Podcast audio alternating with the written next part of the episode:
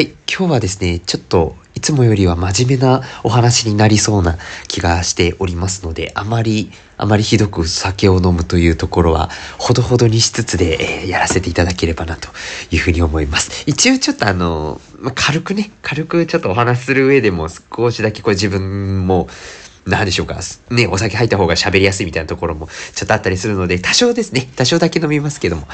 えー、お話しさせていただければなというふうに思います。では、あの、もう今日はちょっとサクッと行かせてください。はい、よろしくお願いします。世知辛いを生き抜くのは至難の技。それでも明日また頑張れますように、お酒の力をお借りして吐き出しましょう、この感情。この番組は泥酔レイディオ、シラフじゃ言えない、あんなことこんなこと、たまったまんまじゃ具合が悪い、喜怒哀楽まるっとひっくるめて好き勝手喋らせていただきます。というわけでこんばんは、ゲレアメンタルながら虚勢を張ってきてます。三好です。はい、たまにはちょっと真面目な編集になります。ちょっと内容が内容なんで、どこかしらでお話ししたいというか、お話触れないわけにもいかないとは思っておりましたけれどもね、ちょっとその辺の含めて、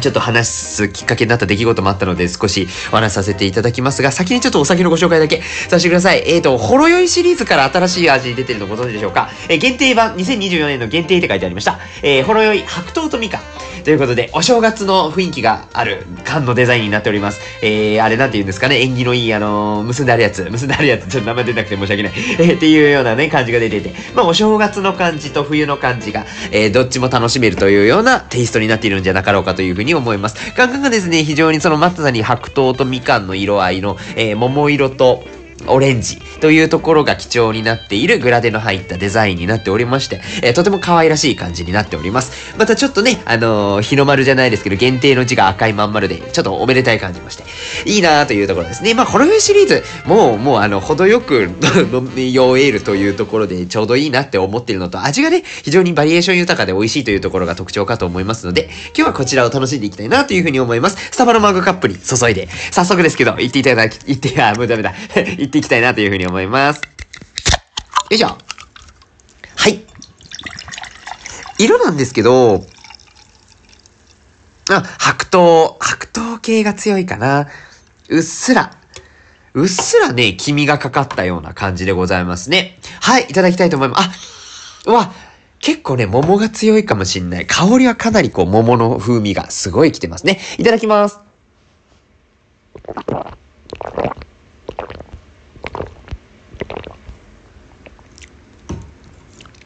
良きでございます。あ、桃ああ、いいね。桃が優しい。ああ、いいですね。ああ、もう、みかんもね、みかんも後からこうちょっと加勢するみたいな感じで、味わいが本当にバランスよくできておりますね。美味しゅうございます。いいですね。桃は優しいマイルドな味わいというところが特徴な果物ではございますけれども。ね、皆さん、桃はね、皆さんご存知かと思いますけどね。はい、ほろ酔い非常に美味しく飲めております。うーん。なんかほろ酔いって最近ちょっとお酒感出るようになりました？なんていうか、もちろんその飲みやすいというかさ、アルコール度数がね、3%のお酒ということで、えー、ご存知の方も多いかとは思うんですけれども、飲みやすいですね。飲みやすいんですけれども、しっかりこう酒が好きな人が楽しめるような、工夫なのかわからないんですけどね、割かしちょっと酒感感じられるような、えー、飲み口になっていて、めちゃくちゃこう甘ったるすぎないというところがこの白桃とみかん、非常にちょうど良い塩梅になってるかなというふうに思います。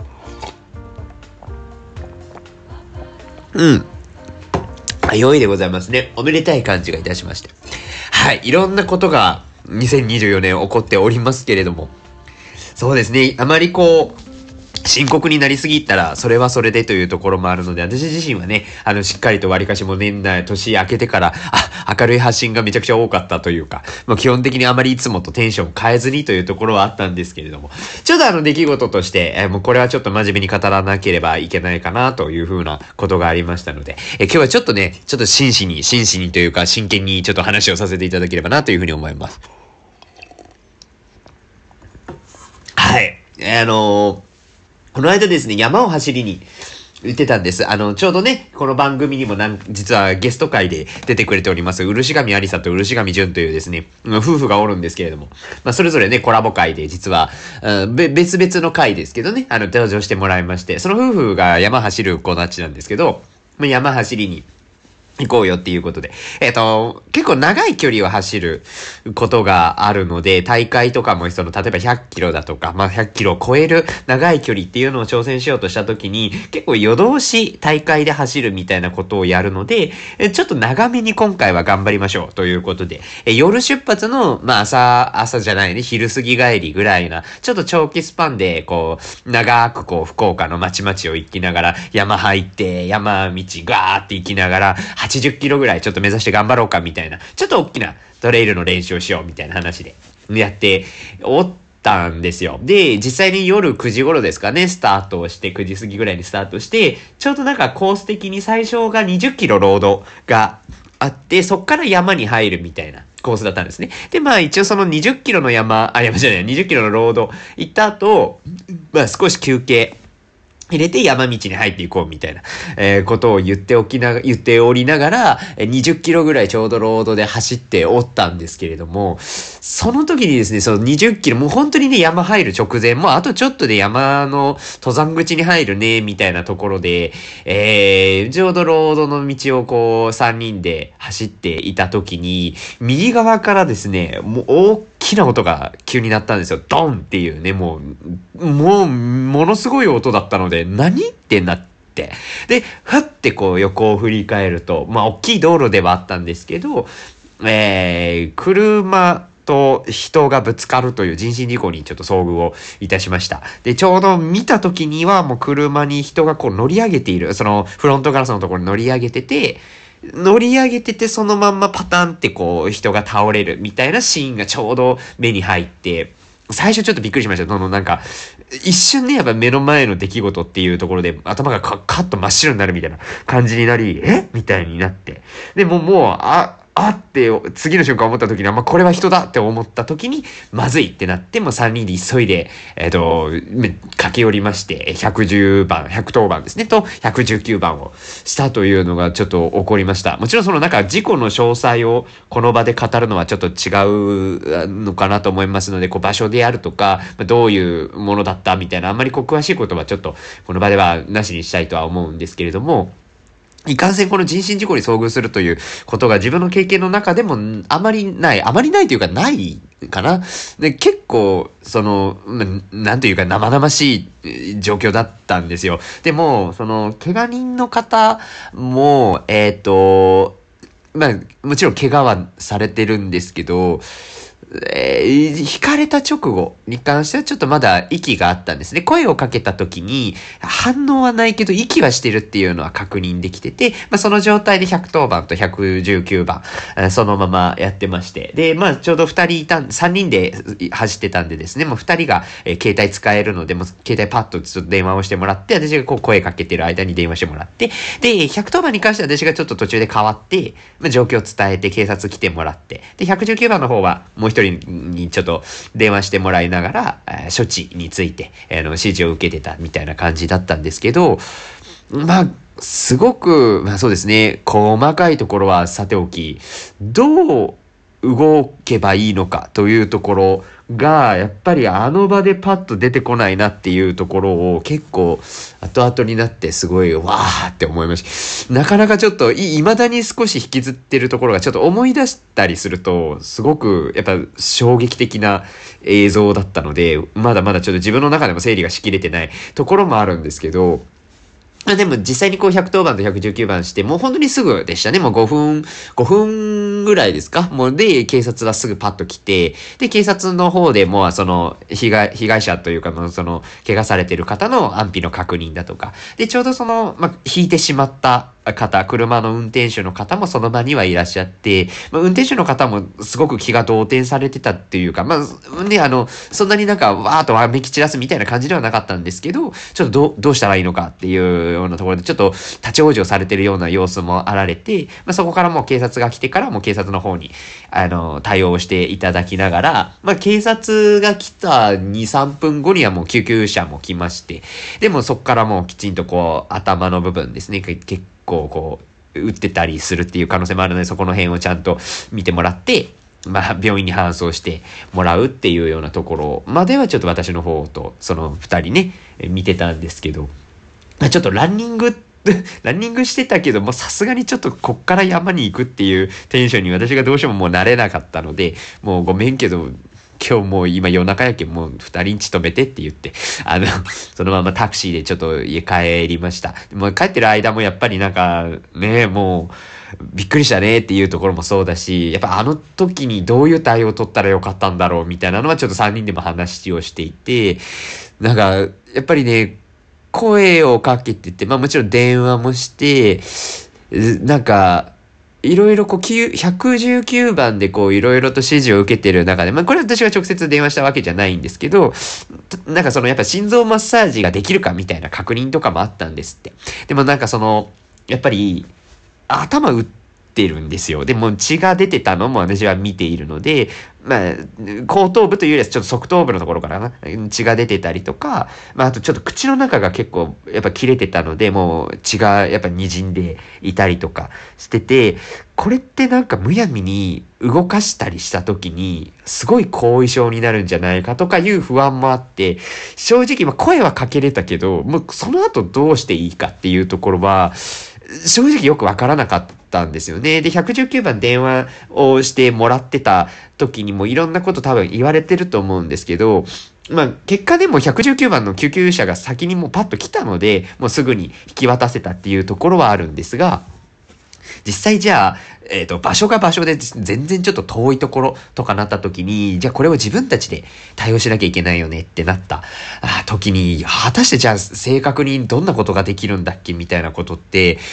私は自信がなかったので、やっぱこれってちゃんとやっぱ日頃から調べとかないといけないよねっていうような反省みたいなところをちょっとすごく思ったなーって、えー、思いましたね。もうそういうちょっともうランニングのつもりがもう全然そういう、なんかもう思わぬ出来事が起こりまして、ね、ちょっと、いろんなことを考えました。もうガーって結構目まぐるしく頭の中も回りましたし、まあ気持ち的にも少しやっぱりびっくりしたのもあって、だいぶちょっと落ちたというか、どうし、どうしてよかったの？もうなんか生きててほしいですしね、ちょっとその後の安否が正直わからないっていうのがあって、やっぱなんか、ね、怪我の具合的には決してこう軽い感じではなかったところもあったし、やっぱなんか少しずつ息がやっぱちょっと弱くなっていくっていうところを見てた時にやっぱどんどん不安になっていくところもあって、たんですよね。で、まあ、その運転手の方もね、もうどうしようどうしようってなられてたとはもちろん思うし、まあ、これがどっちが悪かったとかね、そういう話をこの場では全然するつもりはないんですけど、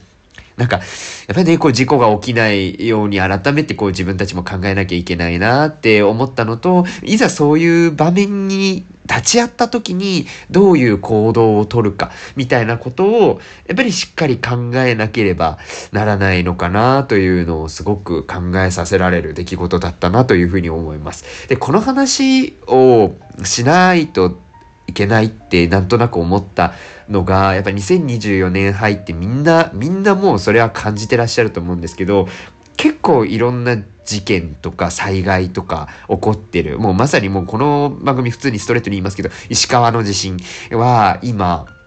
まさに大きな問題としてもう連日ニュースでも取り上げられてますし、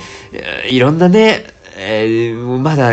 安否がわからない方であったりとかな、んかこう被害に遭われた方っていうのがたくさんいらっしゃるっていうのを聞くたびに、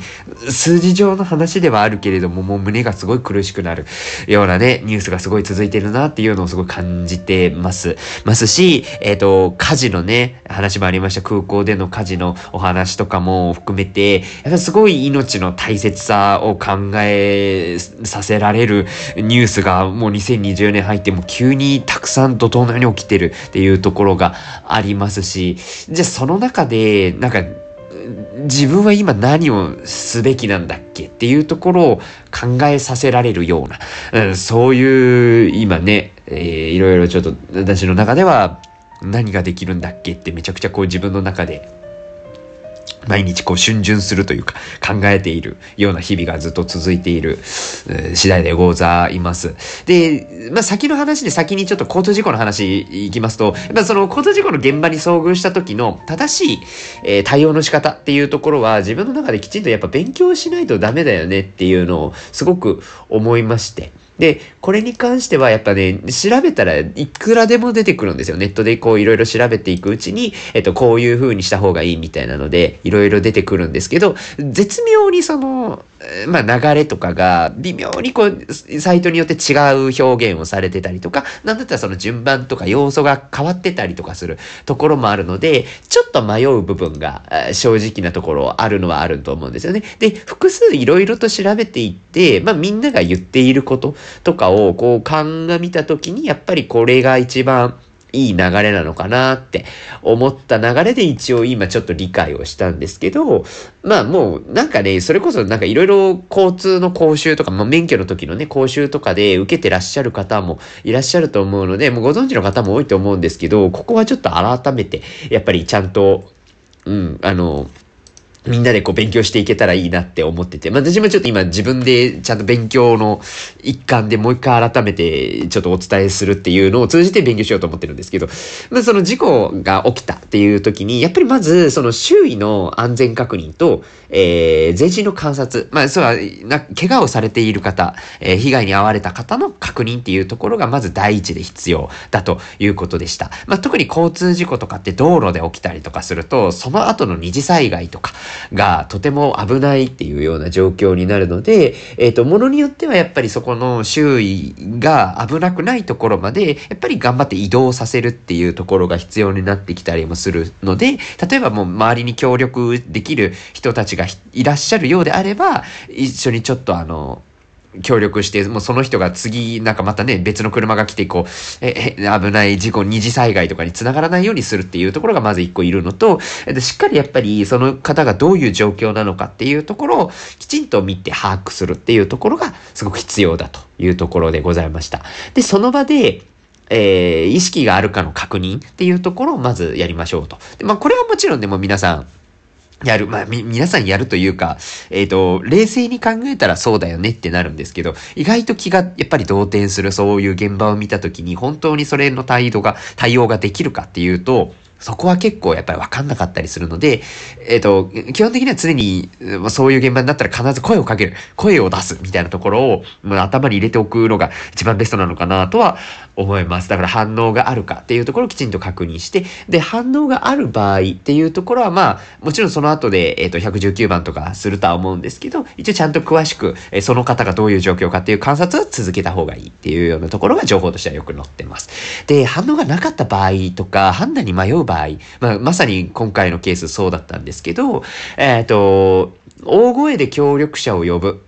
のと、119番への通報っていうところが次の段階として出てくるものになりますね。まあ、もしかしたらその119番に関してはもう早いうちから電話をしてるっていうケースももちろんあると思いますし、まあ、並行してできたら一番もうね、で、スピードの、なんか、レス？レスじゃねえや、そのなんか、無駄な時間がないので一番いいかなとは思うんですけど、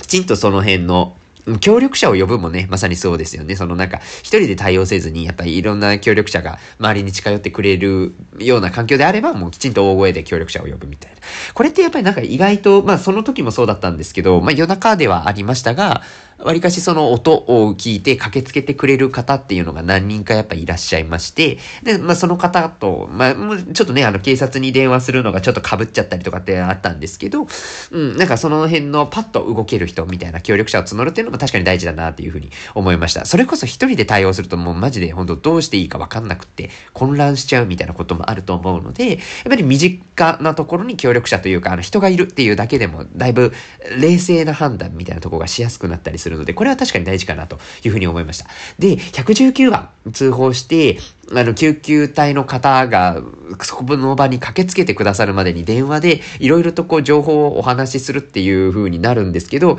もうとにかくその、正確に伝えるみたいなところが、やっぱり一番大事なんだよねっていう風にすごく思いました。結局、その後の流れとして、えっ、ー、と、応急処置みたいな処置の話が出てくるんですけど、えー、やっぱその場のどういう状況なのか、もうその、えー、怪我をされている方が、今具体的にどういう状態にあって何を適切に処置すべきなのかっていうところって人によってやっぱ変わる事故によって違う。っていうものがどうしてもあると思うんですよね。その時の、ま、冷静な判断って多くの人はやっぱりできなかったりすると思うんですよし、やっぱりみんな自信ないと思うんですよね。で、なった時にやっぱり、え、じゃあ正しく電話口で、えこういう応対をしてくださいっていうような話を受けるためにも、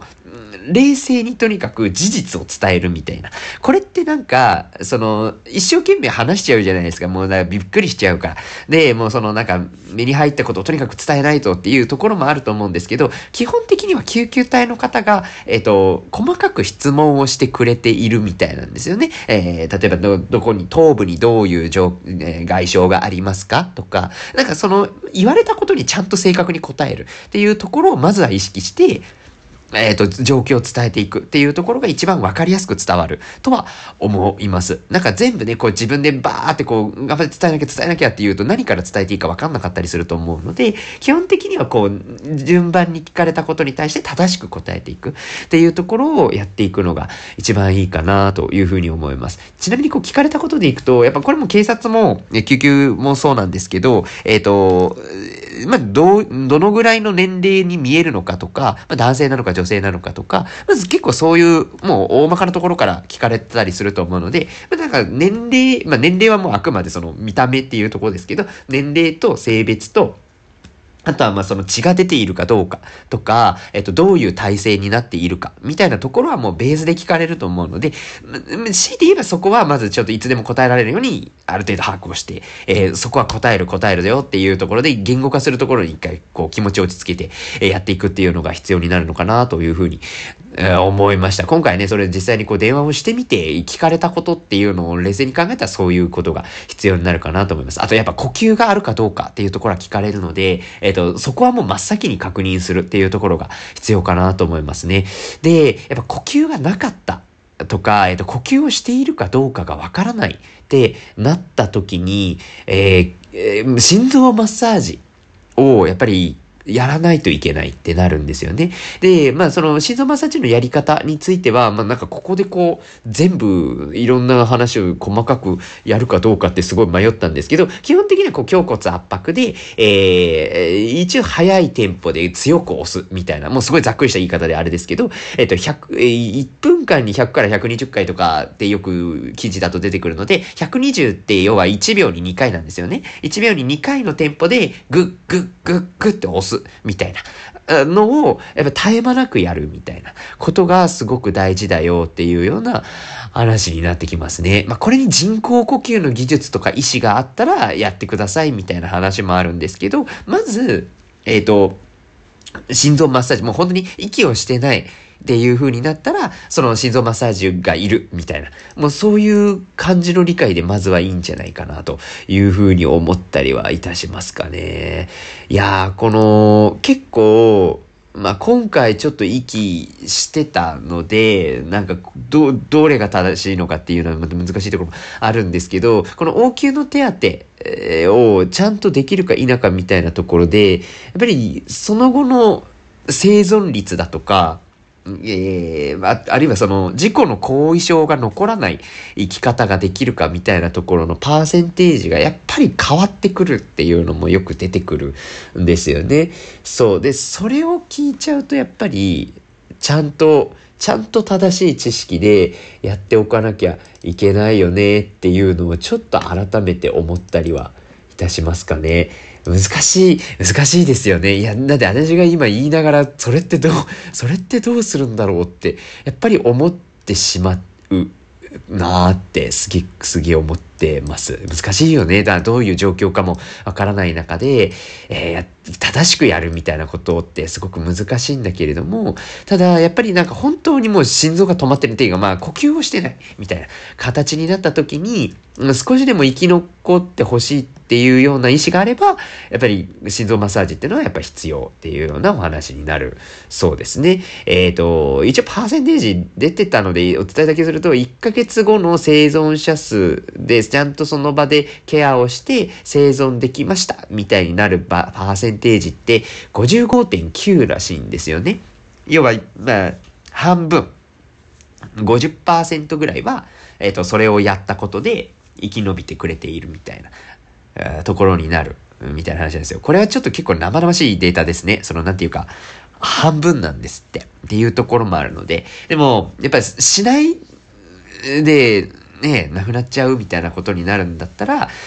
生きてほしいよねっていうのはあるので、やっぱりここはちゃんと正しくやれるようにやった方がいいのかなって思ったりはいたしました。これ難しいところですけどね、この辺本当に悩ましいところですけどっていうような、えー、話ですね。今ちょっと改めてね、こう自分でも、いろんな知識みたいなところを得て、まあこれが今ね、話した内容が全てではもちろんないので、まああとはもう皆さん本当に自分が知りたいって思われたら、えー、と調べていただくっていうのがいいと思いますし、まあ一番はほら免許更新の時に習うやつとかもあったりもすると思うので、そこで得る知識っていうところをもうしっかりと自分の中で身につけてもらうのが一番いいのかなというふうには思いますかね。AED とかもまあ身近に場所としてない場合ももちろんあるんですけど、あったとって使えるかって言ったら私は使えないんですよね。そう、それも良くないなって思ったので、AED は AED でまあちゃんと正しく使えるように少しでもちょっと自分に知識入れとかんとなっていうのを思いました。本当になんかどこでどう遭遇するかわからんねってっていうのが正直思ったところで、うん。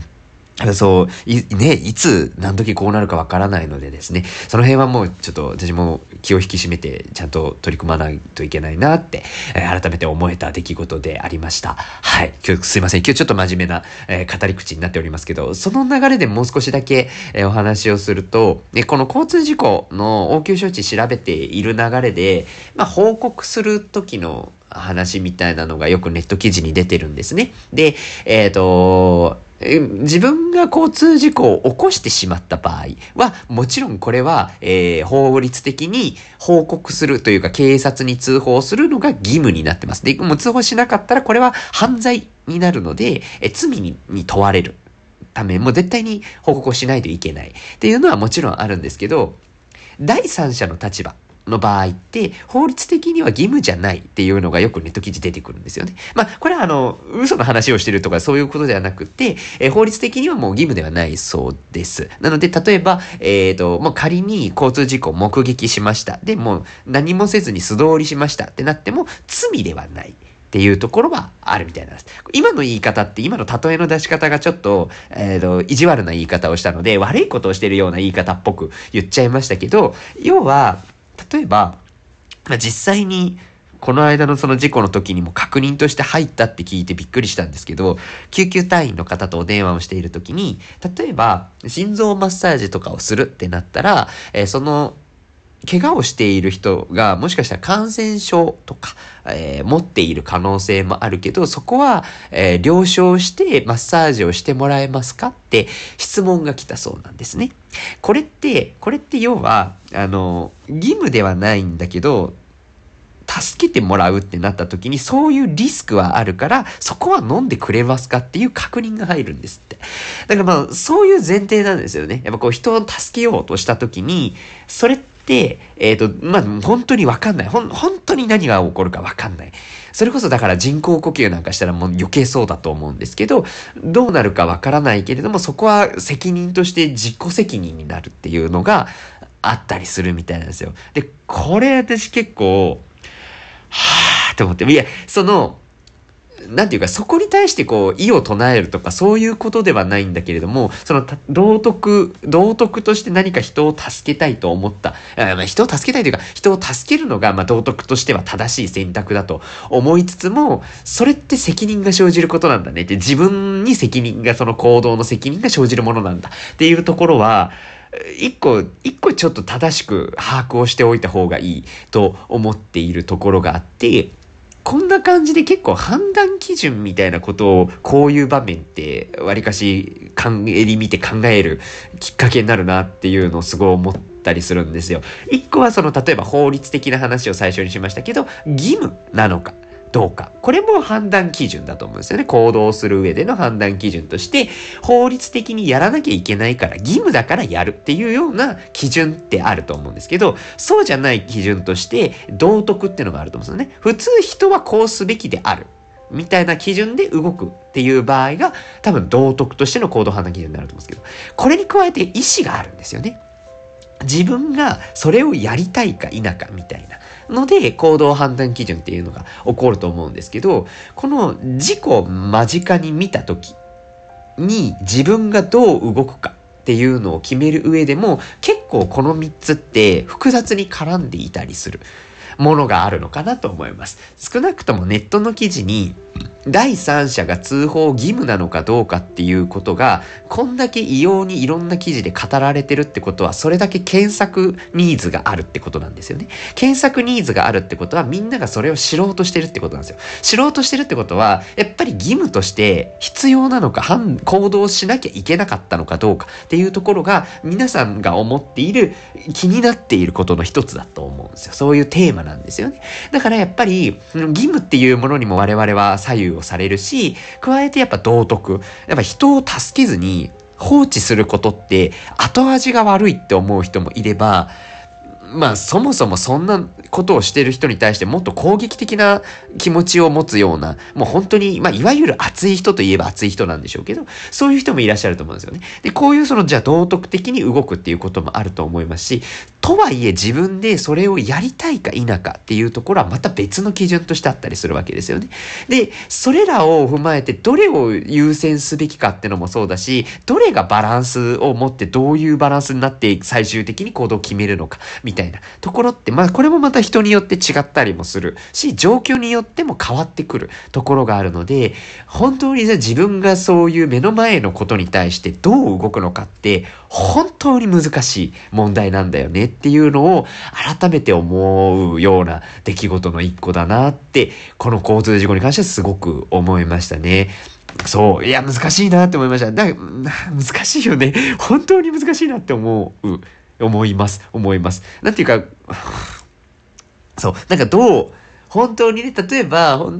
そうだな。難しいですよね。難しいな。そうそうそう。まあ、交通事故に関してはね、なんかもう本当に目の前の人が、の状況に合わせて、こう動くべきであるみたいな選択肢のピースって結構狭くなるとは思うんですよ。まあ、通報をしなければならないとか、声をかけなきゃっていうような。もう、なんていうか、選ぶ行動の選択肢自体がそもそも数が少ないので、なんかその義務なのか道徳なのか意思なのかっていうことを考える間もなく選べたりもするっていうこともあったりすると思うんですよ。そう、今3つの判断基準って言ったんですけど、そんなことを考える間もなく行動するってパターンもあったりすると思うんですよね。そうなっちゃえば、もうそのなんていうか、パッとね、とにかくスピードを持って、その人の命が助かるっていう最終的にはいい方向に行くっていうこともあり得ると思うんですけど、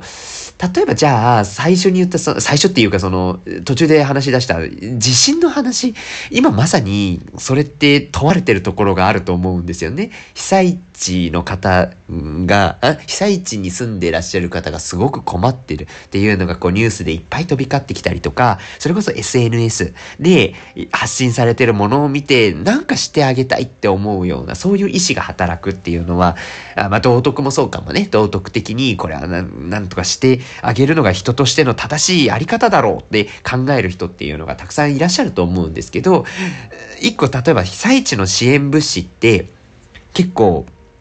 今、個人のやつ受け入れてないんですよね。石川県のホームページとかを見たら書いてあるんですけど、個人の支援物資って受け付けてないんですよ。もう仕分けをするっていうところにも労力が割けなくなっている状況なので、今は少なくとも個人の支援物資は受けないって書いてあるんですね。で、まあもちろんその、義援金としていただきたいみたいな気持ち、そこを振り込んでもらえるならすごい助かりますみたいなのも合わせて書いてあるので、何もできないわけじゃない。えただ、今、物が欲しいってなって、物が欲しいのは欲しいんだけど、個人でもらうとかえって、それを整理するのに、ものすごく大変なんだっていうのが、石川家のホームページ上から発信されてたりするので、なんか、闇雲に動いたら、困っちゃうみたいなことがどうも言われているのが今っていうところがある中で、ここに関しては結構、特に SNSX とか見てたら、ちょっと揉めたりすることがありますよね。それこそこの間見たのが、その、ね、多分もういても立ってもいられなくなった、すごい正義感のある方なんだと思うんですよね。もう、その、被災地にもう車で、え、支援物資を実際に届けに行ってたっていうのを動画で上げてらっしゃる方ってのがいらっしゃって、それがちょっと話題のツイートに上がってたんですね。で、えっ、と、小学校かどっかだったのかななんか、えっ、と、避難されているところの体育館かどこかに、まあ、直接、え支援物資を持って行って、手渡ししているっていう様子を動画で上げられてたんですけど、それってすごいことだよね、いいことしましたねっていうような肯定的なコメントもある中で、えっ、と、やっぱり個人の支援っていうのは控えた方がいいっていうような批判的な意見っていうツイートも結構多かった。しかも結構その鋭い言葉で言っていらっしゃるコメントとかもあって、まあでもなんかその、それに対してまた反論として、いやいやそんな今この現状を見てなんで動かないんだみたいなね、そういうことを言われてたりもしたので、この辺また難しいところをついてきたなって思ったりするんですよね。これもほら、義務としての判断基準で考えたら、今、まあ、義務というのがすごいまた、うん、観点が難しいです。法律っていうわけでもないですけど、少なくとも県がルールとしては、えー個人の支援は受け付けないっていうような、まあそういうね、判断基準を出している中で、まあ道徳心として、困っている人がどうもあそこにいるらしいって思った時に自分はこれをするんだっていうようなね、まあそこは意志と道徳とがセットになるところもあると思いますけど、まあ助けないことは人としておかしいだろうみたいなところから、まあ実際に行動に移すっていうような判断を多分されたんだと思うんだけれども、じゃあこれってどうすべきだったんだろうね、みたいな。どうすべきだったんだろうねっていう過去に戻るっていうよりは、今後どうしたらいいんだろうねが一番生産的かもしれないですけどね。だから一つ、やっぱり、えーね、なんか難しいですよね。私の個人の考えとしてはね、やっぱ特例ができちゃうと、それを他の人にも許容しないといけなくなるので、そうするともう統率取れないって思っちゃうんですよね。仮にその目の前の人が助かったっていうような、ま、事実、事象っていうものは、評価されるべきであるとはもちろん思うので、だから今やられてしまっ、や、や、しまったとか言ったらちょっと言い方悪いね。その、支援物資を個人で持っていかれたことに対して、そこをそんなに批判する必要はないとは思うんですけど、ただ、やっぱりじゃあ、みんながみんなそうやっていけばいいって思うと、必ずしも、すごい嫌な言い方すると、そんなセンスがある人ばっかりじゃない。もしかしたらすごい、もう気持ちだけがもう先走ってしまって、かえって本当に混乱をきたすような支援の仕方をしちゃってたりする可能性だって起き起こりうるわけですよね。で、その時にやっぱりもう本当に混乱をした結果、やりたいことができないっていうのが一番良くないっていう風になるので、やっぱりそこを考えるみたいなところが、大事なんじゃないかなって思ったりはするんですよね。難しいよね。だって目の前の人困ってんだもんね。考えるよね。いや、そう、そう、なんかずっとね、ずっとモヤモヤしてるんで、その辺の話聞いて。なんかどっちがどうとかじゃないなって思いながら、全然自分の中で言語化できずに、結構私もちょっと苦しくなっちゃったところがあったので、どれが正しいんだろうって思いながらね。まあ少なからず、今は、その私が情報ソースとして結構信頼してるのは、県のこのホームページだったりするんですよ。結構その SNS とかで、それこそインスタとかで、知り合いの方の知り合いの方みたいなのが、その、県、えー個人でこう支援をするためにこういう行動を取りましたみたいな。ので、なんだったっけな、結構ね、物資系多いんですよ。そういう、この物資を届けに行くのにこんなことをします、みたいな。で、それに対してこう、賛同してくれる方は、ぜひこの物資ちょっと、持ってきたいので、協力してください、みたいなので、わーってこう人が集まっているみたいなのをオンライン上で見かけるんですけど、あのーいや、そう、ま、ま、そうだね。そうだね。なんか、ね ねって言っちゃった。いやー規模がね、規模がって思っちゃいました、正直。その、やってる規模がね、ちっちゃいとその分、整理が必要ですからね。その辺は、やっぱり考えたがいいよねっては思ったりはするかな。思ったりはするかな。ちょっと、ちょっと怖いよね。なんか、本当に、そうやってなんか、おの、おのがおのがで動くのって、良かったんだっけっていう、それ協力してやった方が絶対いいよねって、ちょっと心の中では私はどっかしらで思ってはいるところがあるので、そう。なんかその辺はね、ちゃんと、まだね、私もそんなに知らないから、その現場のこととかをニュースで見る分しかわからないので、はっきりこう言っちゃいけないんだろうねっていうのもちょっと思ってたりはするんですけど、でも一番じゃあ誰が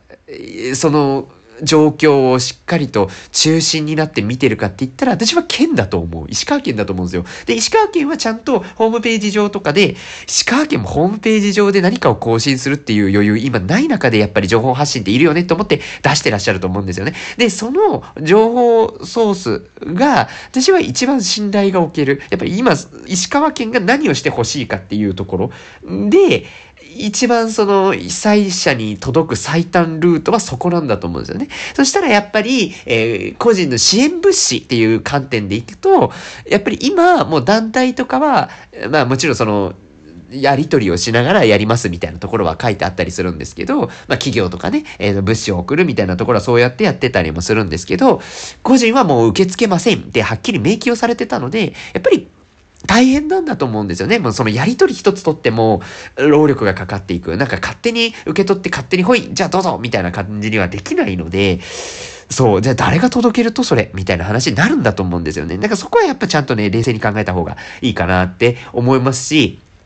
私はだからもう自分でできるのはお金を振り込むことしかないって思ったから義援金の方で、えー、少しでも何かっていうところをちょっと考えている次第でございます。これは私の意思の判断基準ですかね。どちらかというと。もうなんか、わかんない。なんか道徳的にこうすべきだみたいなのとか、義務として義務では今回はないかもしれないですけどね。まあいろいろちょっと考えたときに、まあ最終的にはやっぱ自分がこうしたいって思ったからっていうところでいくと、今は多分こう、義援金で、えー、少しでも、その、復興に充てる支援。それこそだからボランティアを現地で集めるってなった時にもお金かかるわけじゃないですか。そのボランティアの人たちがちゃんと、えー、自分たちの食料とかっていうところだって必要なわけですね。ボランティアをしてもらう上でも生きていくっていうのはね、みんな必要なことなので、寝床とかの確保とかどうするみたいな話にもなりますしね。寒い中だよね、みたいな時にどうするみたいになるので、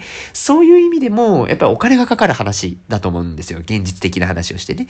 そう。だからそれを踏まえて、やっぱり今じゃあ、まあ自分が払える金額なんて大したもんじゃないけど、その少しでもねっていうその気持ちだけでもっていうところでいくと、義援金が一番いいかなって思いました。思ったので、ちょっとそういうサポートの、サポートって言ったらおこがましいかな。支援の仕方っていうところで今ちょっと考えて、考えているというかもうあの、や、やったんですけど、ね、あの、それがいいかなと思ってます。まちなみにその、えー、なんて言いましょうか、現金のね、あの、どこに送ればいいのっていうのってよく、なんかわかんないよねっていう話出ると思うんですよ。で、私も正直、なんかベストがどれかっていうのをあんまりわからなかったんですけど、あの、これもね、やっぱもう石川県のホームページに現金の振込先って出てるんですよ。そもそも石川県って、えー、地震が起きたのが1月1日元旦でしたよね。で、元旦で、えー、それが起きたタイミングから1月4日ぐらいから受け付けてるっぽいんですけど、えー、日本赤十字社の石川県支部と、えー、石川県の共同募金会っていうところと連携をもう急遽されてまして、えー、そういう義援金を県外から振り込みで受け付ける銀行の口座っていうのを開設されてるんですね。で、もうここが一番、なんていうか、着実な気がする。なんていうかもう、うん、いろいろね、なんか、私たちのところに入れてもらったら、これを石川の人々に届けますみたいなので、個人にこう、いろいろ出てきたりもしてると思うんですけど、もうね、県に直接届けたがいいような気がする。もう、もう県がやってんだもんだって今、その、し、あの、復興に向けた活動で、一番ダイレクトに、え中心で動いてるのって、もう石川県だと思うんですよね。だからもう、ここに一旦振り込むのが、私は一番、一番安心なのかなって思ったので、もう使ってくださいっていうお金として、振り込みはここかなっていうふうに今は考えてます。で、振り込み先については、石川県のホームページに情報載っているので、もうぜひ調べていただきたいっても思いますし、あれだったらその、えっ、ー、と、義援金の話もそうなんだけれども、えー、義援物資の受付についてっていうところもちゃんとえー、ホームページで情報が上がってるので、これもなんか興味があればぜひ見ていただくのがいいのかなっていうふうに思ってたりはします。結局なんか私が言ったから、そうなんだって思って、えー情報を鵜呑みにしていただいても、まあ別に嘘をついているわけじゃないんですけど、情報ってどんどんブラッシュアップされてって、例えばこの、えー公開をした、このデイスイレイディを公開したタイミングで、もう情報が変わってる可能性だって全然あり得ると思うんですよね。そうなった時に、やっぱり自分で最新の情報を取るみたいなことも必要な行動の一つだと思う。これも、あの、すっごく遠曲ですけど、支援の形だと思うんですよ。正しい情報をきちんと得るっていうところに全力を尽くすみたいなのって、すごい大事だと思うんですよね。行動の一つとして。なんか熱い気持ちを持つぐらい同じように大事なことだと思うので、一つもし本当に気になる方がいらっしゃったら、私はご自身で一回調べていただきたいって思います。一応その石川県のホームページの私が調べた感じでわかる部分については、概要欄、このね、ポッドキャスト一応概要欄っていうのがありまして、あの説明書きのところタップすると、リンクが飛べるようにできているので、あの、よかれ、よければ、まあ、そこから見ていただくでももちろん全然大丈夫です。はい。そのようにちょっと準備をしようと思っております。ね、なんか、うん、かな。で、いいかな。もちろんこれもね、あの、さっきも一応何何度も言うてね、あれなんですけども、やっぱ判断基準にいろいろな判断基準があると思うんですよ。義務の判断基準、道徳の判断基準、医師としての判断基準と、いろいろありますが、まあ、基本的にその、誰かの行動について、えっ、と、何かこう批判をしたりとかっていうことは、まあ、私はするべきではないと思っていますので、これは基本的にも皆さんの、えーの自分の考えに沿って動いていただくっていうのが一番いいと思うので、もう義援金をやりましょうとか、あまりこう声を大にして私は言うっていうのは正直したくないって思っています。それはもう私がやれるっていうことでやろうって思っているので、えーやろうと思ってるんですけど、もし何かしらそのなんか、私もね、こういうことやりたかったんだとか、なんかこう助けになりたいと思いながら実は行動できてなかったんだよねっていう人が、もしいらっしゃって、あの、情報に迷うっていうことがあるんだったら、一つ、えっ、と、まあ私は石川県のホームページを参考にはしましたけど、なんかいろいろね、調べていくともういろんな活動をしてる人ってのがいっぱいいらっしゃるらっしゃると思うので、まあなんか調べてみるといいのかなと思います。私もちょっとなんか自分でもうちょっと情報収集してみようかなと思いますので、まあ引き続き何か分かりましたら、えー SNS であるとか、まあこの Day3 Radio でももちろんそうなんですけど、発信ができればなというふうに思っている次第でございます。はい。今日はちょっといつもよりも真面目な感じで、えー大変恐縮でした。ちょっとね、いろんなことが最近立て続けに起こっているので、えー気持ち的にもね、なかなかこう、落ち着かない日々が続きますけれども、そうですね。えっと、私自身としては、あの、あれもよくある話ですけど、どうしてもその、なんかね、こうニュースも暗い、暗いと言ったらダメね。そのなんか、ね、元気が出にくいニュースがすごい続いていますけれども、やっぱりその中でもこう、明るくできる時にはちゃんと明るい発信っていうものもしっかり続けていくっていうのも一つの大事なことだと私は思っていて。まあ、そこからこう気持ち的な部分でね何かこう支えになることができればっていうのは思いますので私はもう次回からはまた切り替えてもういつも通りの「デイスイレディオ」に戻る所存でございます。のであのーなんか急にねテンションバリッと変わっちゃったなみたいに思われるかもしれないんですけどあのもう楽しくやっていきたいと思います。もうもう普通に発信も続けていこうと思いますのでよろしくお願いいたします。はい今日はこれぐらいで終わらせてください。hey 肝臓は定期的に至りつつ明日も頑張りましょう。デイスイレディオまた次回の飲み会でお会いいたしましょう。本日もご視聴いただだきましてありがとうございました。